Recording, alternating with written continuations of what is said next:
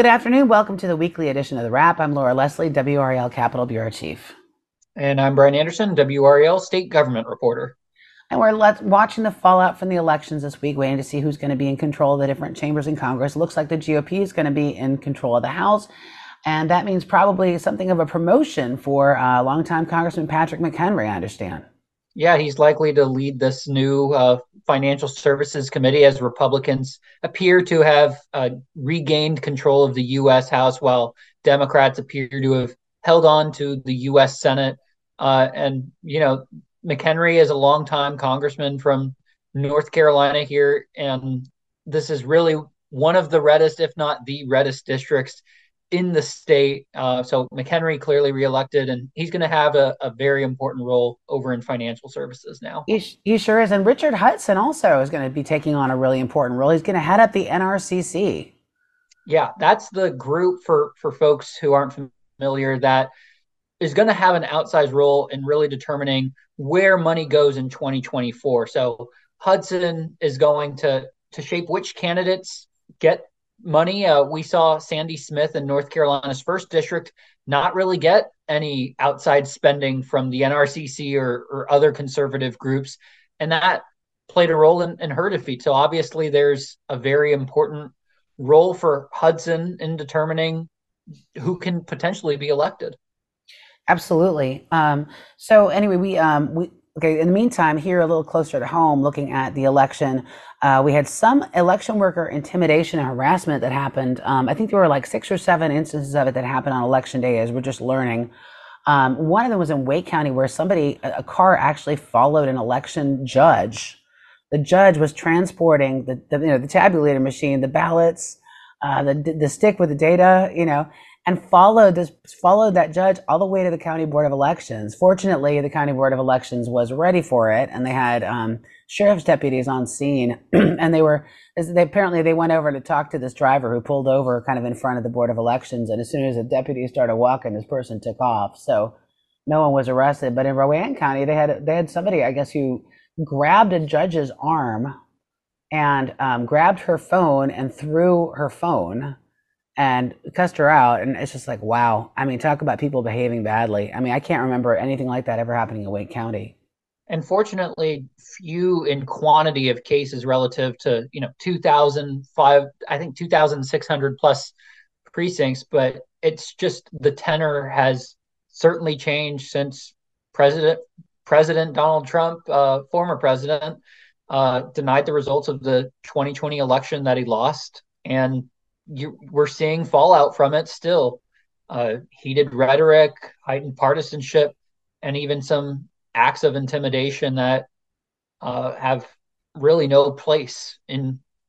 And these are election officials, just everyday people. These aren't career politicians in Washington D.C. Not that it's ever acceptable to to intimidate anyone, but these are ordinary folks trying to do their best to just administer a basic election.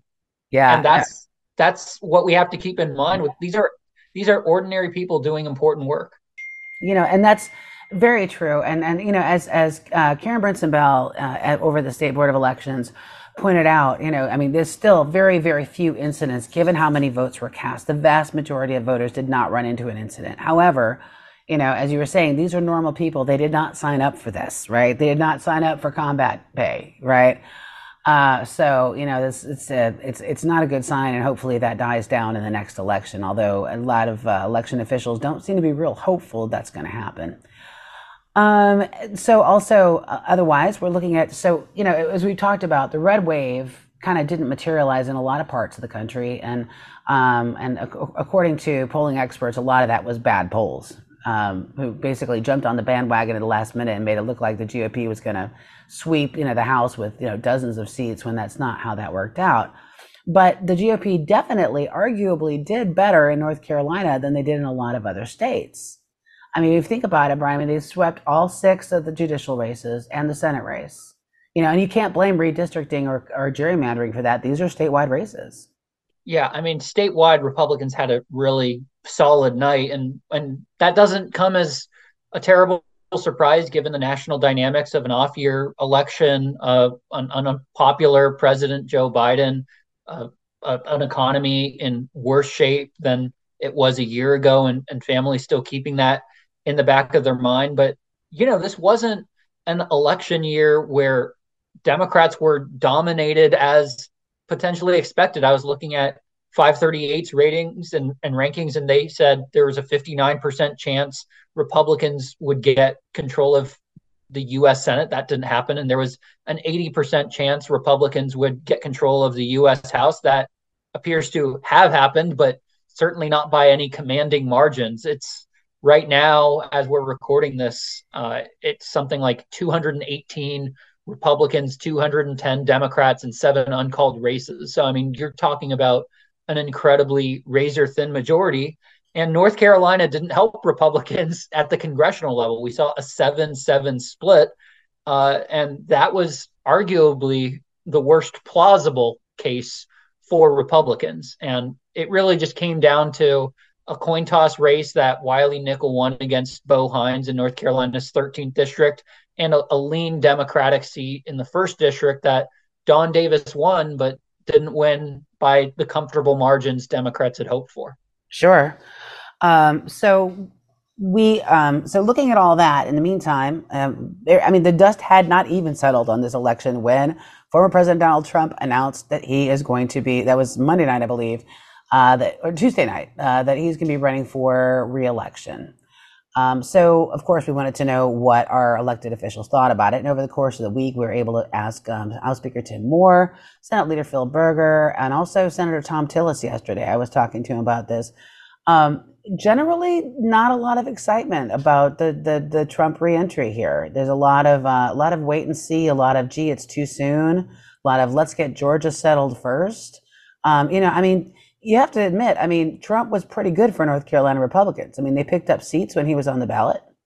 Um, they, you know, and, and they, he won the state twice. So it's it's it's interesting to me that there's not at least a little bit more, let's call it lip service, you know, if not genuine excitement, uh, to hear that he's back on the ballot. I mean, here here's the problem for Republicans. You have Donald Trump who who won the state in 2016 and 2020. That's that's true, but I mean the candidates he's backed in 2022 performed frankly really terribly. Uh, you look at Madison Cawthorn in the primary losing to Chuck Edwards. Now I know Trump wasn't full throated uh, endorsement level excited about Cawthorn, but I mean he did back Cawthorn and and put his reputation out days before the primary to back Cawthorn. Cawthorn lost that race. Uh, you also look at some of the most Trumpy candidates in North Carolina. Bo Hines, a Republican political newcomer, lost a winnable race. Sandy Smith, a hardline conservative, to put it mildly, right, uh, lost, and that was despite having 4.7 million in ads against her. And you look at Don Davis, who had like twenty-eight thousand dollars against him, like 2000 x multiple difference. So these are these are th- this is sort of the the problem with getting too close to Trump. Now someone can say, look, it worked out well for Ted Budd, but he yeah. also had sub- substantial outside money coming in from Club for Growth in the primary that may have in some ways been more influential than the Trump endorsement. Uh, so it's just a different dynamic in 2022 than I think we saw in 2016 or 2020. Right. Um, one person that was excited, uh, one congressman, sitting congressman, you mentioned uh, Madison Cawthorn, was at Mar-a-Lago for the announcement. Um, said that he he was said he would he would die for Donald Trump, follow him till he died. I think he said. Um, and so, in the meantime, he seems to have closed up shop pretty much in his district, and he doesn't seem to be showing up at at, at Capitol Hill anymore. Um, but we are told that he um, bought a million dollar plus house down in um, in Lee County, Fort Myers, in Florida uh, which is where my folks lived for a long time, which is why I know that. Um, but um, you know, this is all kind of strange to me. That um, I mean, I guess when you lose your primary, then you know it's hard to get excited about doing the job. But it's also hard to make the case if you ever want to run again. Uh, if you if you sort of bailed on it before you were done. Yeah, I mean, he he was not a, a, a constituent oriented candidate, to put it uh, er, to to put it politely. I mean, he uh, we, we, saw Chuck Edwards put out a tweet that said his Raleigh office uh, stands ready to help those who cannot get a returned call, sort of an, a, a, hinted criticism of Cawthorn, but basically saying, hey, Western North Carolinians, if you have a constituent services issue and you can't get through, I'm going to be your next congressman and, and I'm going to focus my attention on serving your needs. So, I mean, certainly unusual to see something like that. Right.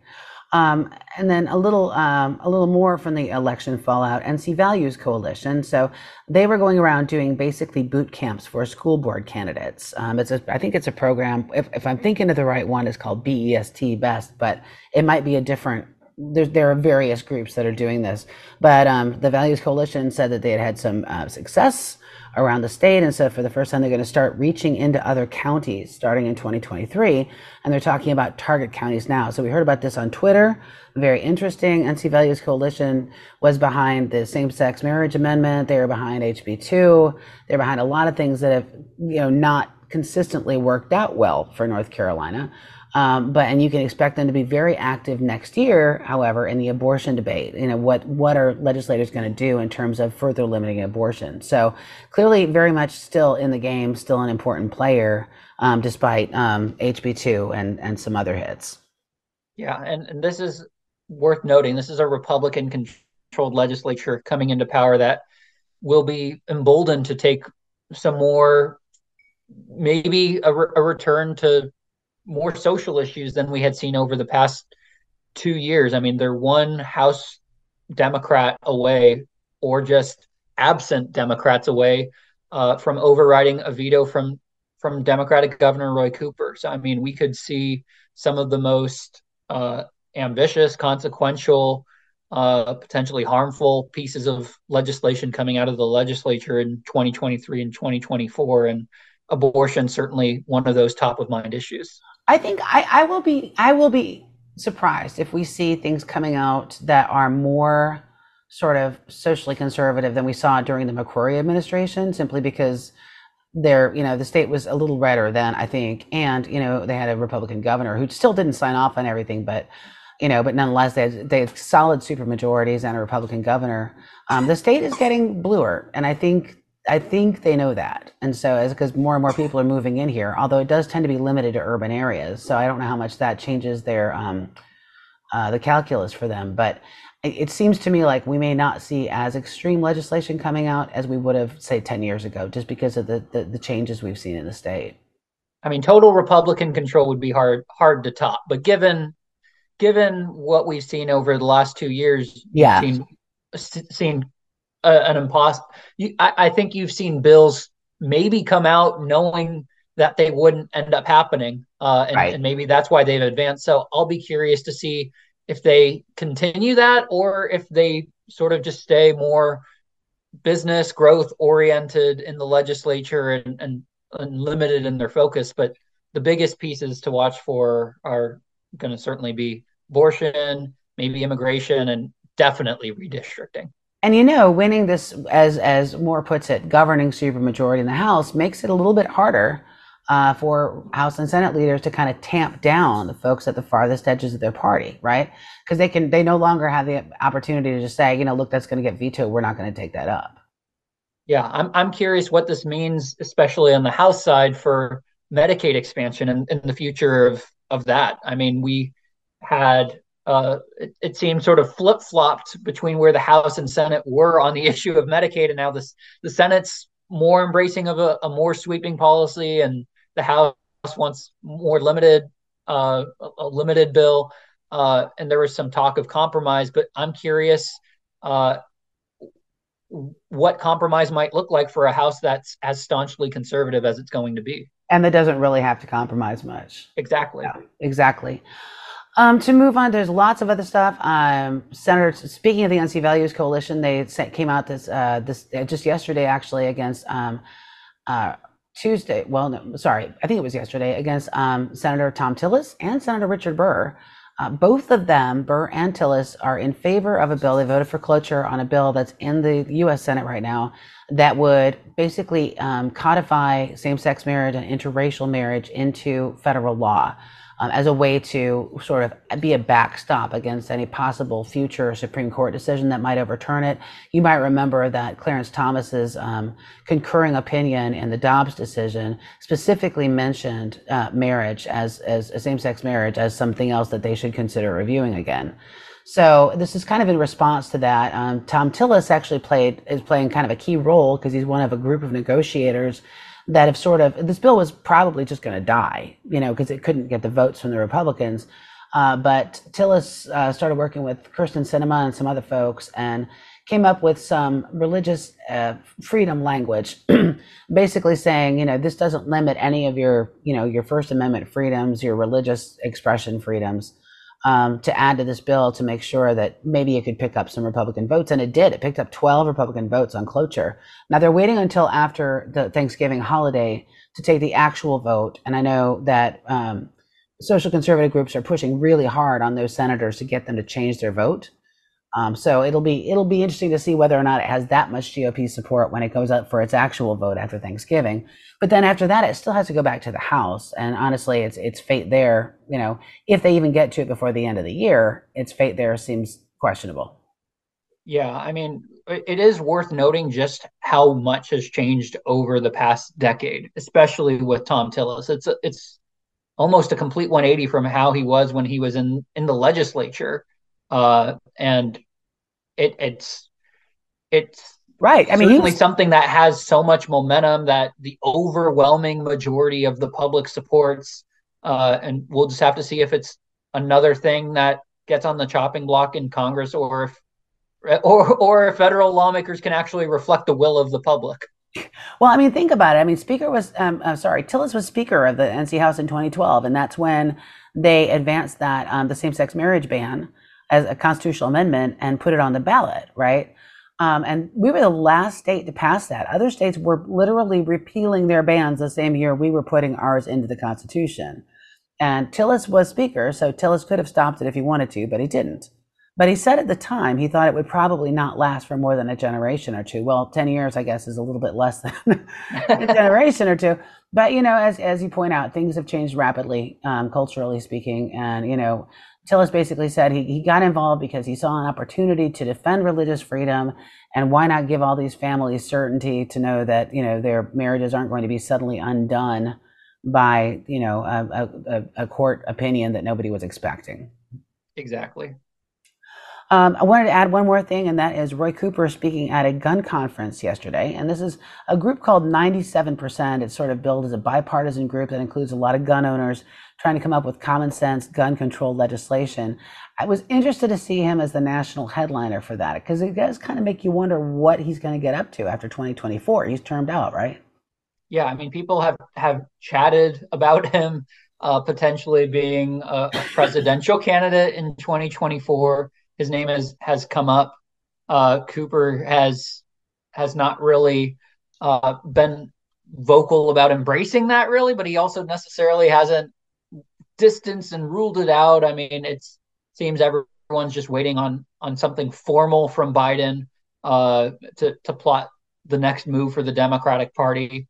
Uh, but Cooper is someone who could very well have a future in in federal office potentially. I mean, he he will be termed out. He's still very popular. He won in a state that Trump won in in 2016 and in 2020, uh, and he remains popular widely among Democrats and even has some crossover appeal with moderate Republicans. Uh, yes. So if, if anything, that's certainly uh, valuable traits for a vice president. Uh, we'll have to see if if he actually wants to become a president. You know, it's, it, I'm just thinking here, but it's very interesting to me that on the Republican side, you're hearing people saying, okay, well, Trump is in, former President Trump is in, but we're going to wait and see who else gets on the ticket before we make up our minds, right? On the Democratic side, you're hearing a lot of, well, we're going to wait and see. They're deferring, basically deferring to Biden. And I understand he is the current president, but nonetheless, it's, it, um, it seems a little lopsided, I guess you know that you're not hearing some Democrats making noise about getting into the race. You're not hearing a lot of Republicans making, you know, saying saying that they should defer. Yeah, I mean, we've seen winks and nods from Mike Pence about running. Ron DeSantis, when he won his reelection bid, folks in the audience were chanting two more years, uh, sort of encouraging him to to run for president. So we're not seeing that level of of heightened activity on the Democratic side, no, certainly. Not yet, but give it time, right? Give it time. anyway, Absolutely. I think, is there anything else that I missed that you wanted to mention? Just two quick things, really quick. Uh, we have a good story on candidate quality and, and the impact that may have had in, in Congress uh, in North Carolina, particularly with Sandy Smith and to some extent concerns about Bo Hines. I invite people to check that out at WRAL.com and just search NC Capital there. Uh, I also have a quirky news item uh, with these Federal Election Commission reports. I just wanted to share. Uh, so basically, what happens is you, on a quarterly basis or on a less than quarterly basis as an election nears, uh, these campaigns release these reports uh, showing their donations, contributions received. And so, what's supposed to happen is donors, individual donors, are not allowed to contribute more than 2,900 per election. So if you contribute three thousand uh, dollars, then the campaign is obligated to give you a hundred dollar refund just to make sure that your maxed out stays maxed out and you're not going over that. Uh, but there were some interesting findings uh, in re- reports from Ted Budd and Cheri Beasley. Uh, collectively, they had received, I think, about seventy-one thousand in questionable uh, money, basically meaning from people donating too excessively or from uh, people who are with unregistered political organizations. Right, uh, political uh, organizations who don't follow federal rules in terms of keeping their money sequestered. Exactly. And yeah. the one, there were two interesting items to me in the Budd report. One person donated $7,100 in a single transaction, which is a pretty apparent and clear uh, red flag. I asked how do, you, how do you miss that, right? Yeah, I mean, I asked Budd's campaign what was up with that, and, and they've sort of said, yeah, we've we've refunded all all these people. It's just uh, it there's some processing gaps between uh, when we report and when the FEC can acknowledge that, uh, and basically saying, you know, we, at the time we were we provided the report, we were still trying to figure out what was up with that one individual uh, and and how to refund that properly. Uh, and the other case was this woman who appeared to be some California realtor or, or former real estate person in California, who, by our count, Laura, had 181 individual contributions in the course of 77 days. Yeah. Uh, so, and, and, that person is currently owed back uh, about $25 or $26, something small. Yeah, because most of these were small donations that they made through WinRed. So there's WinRed and ActBlue. They're kind of like the two, you know, the two fundraising platforms that Republicans and Democrats use. And so apparently this one was just kind of like leaning on the WinRed, giving, giving, giving to WinRed. And this is what, you know, some of it went to Budd and, and holy, holy smokes. I, I don't, you know, even small dollar, I don't know what it's like to have the kind of money to make like 14 donations in a day. Uh, it's but like I, 50, it ranges from 50 cents to $95 for perspective. There were donations of pennies, basically. Yeah, I don't know. I don't know. People, people, man. Anyway, all right. Well, I think that is just about it for us. Um, some great things to point out. I want to note the Assembly had a great story on Mark Robinson and his use of Scripture. Really interesting stuff. Um, and um, and that's pretty much it. Um, there's great stuff on NC Capital. If you haven't checked in this week, you should definitely do that. Uh, and we will um, we'll catch up with you next week. Thanks for joining us.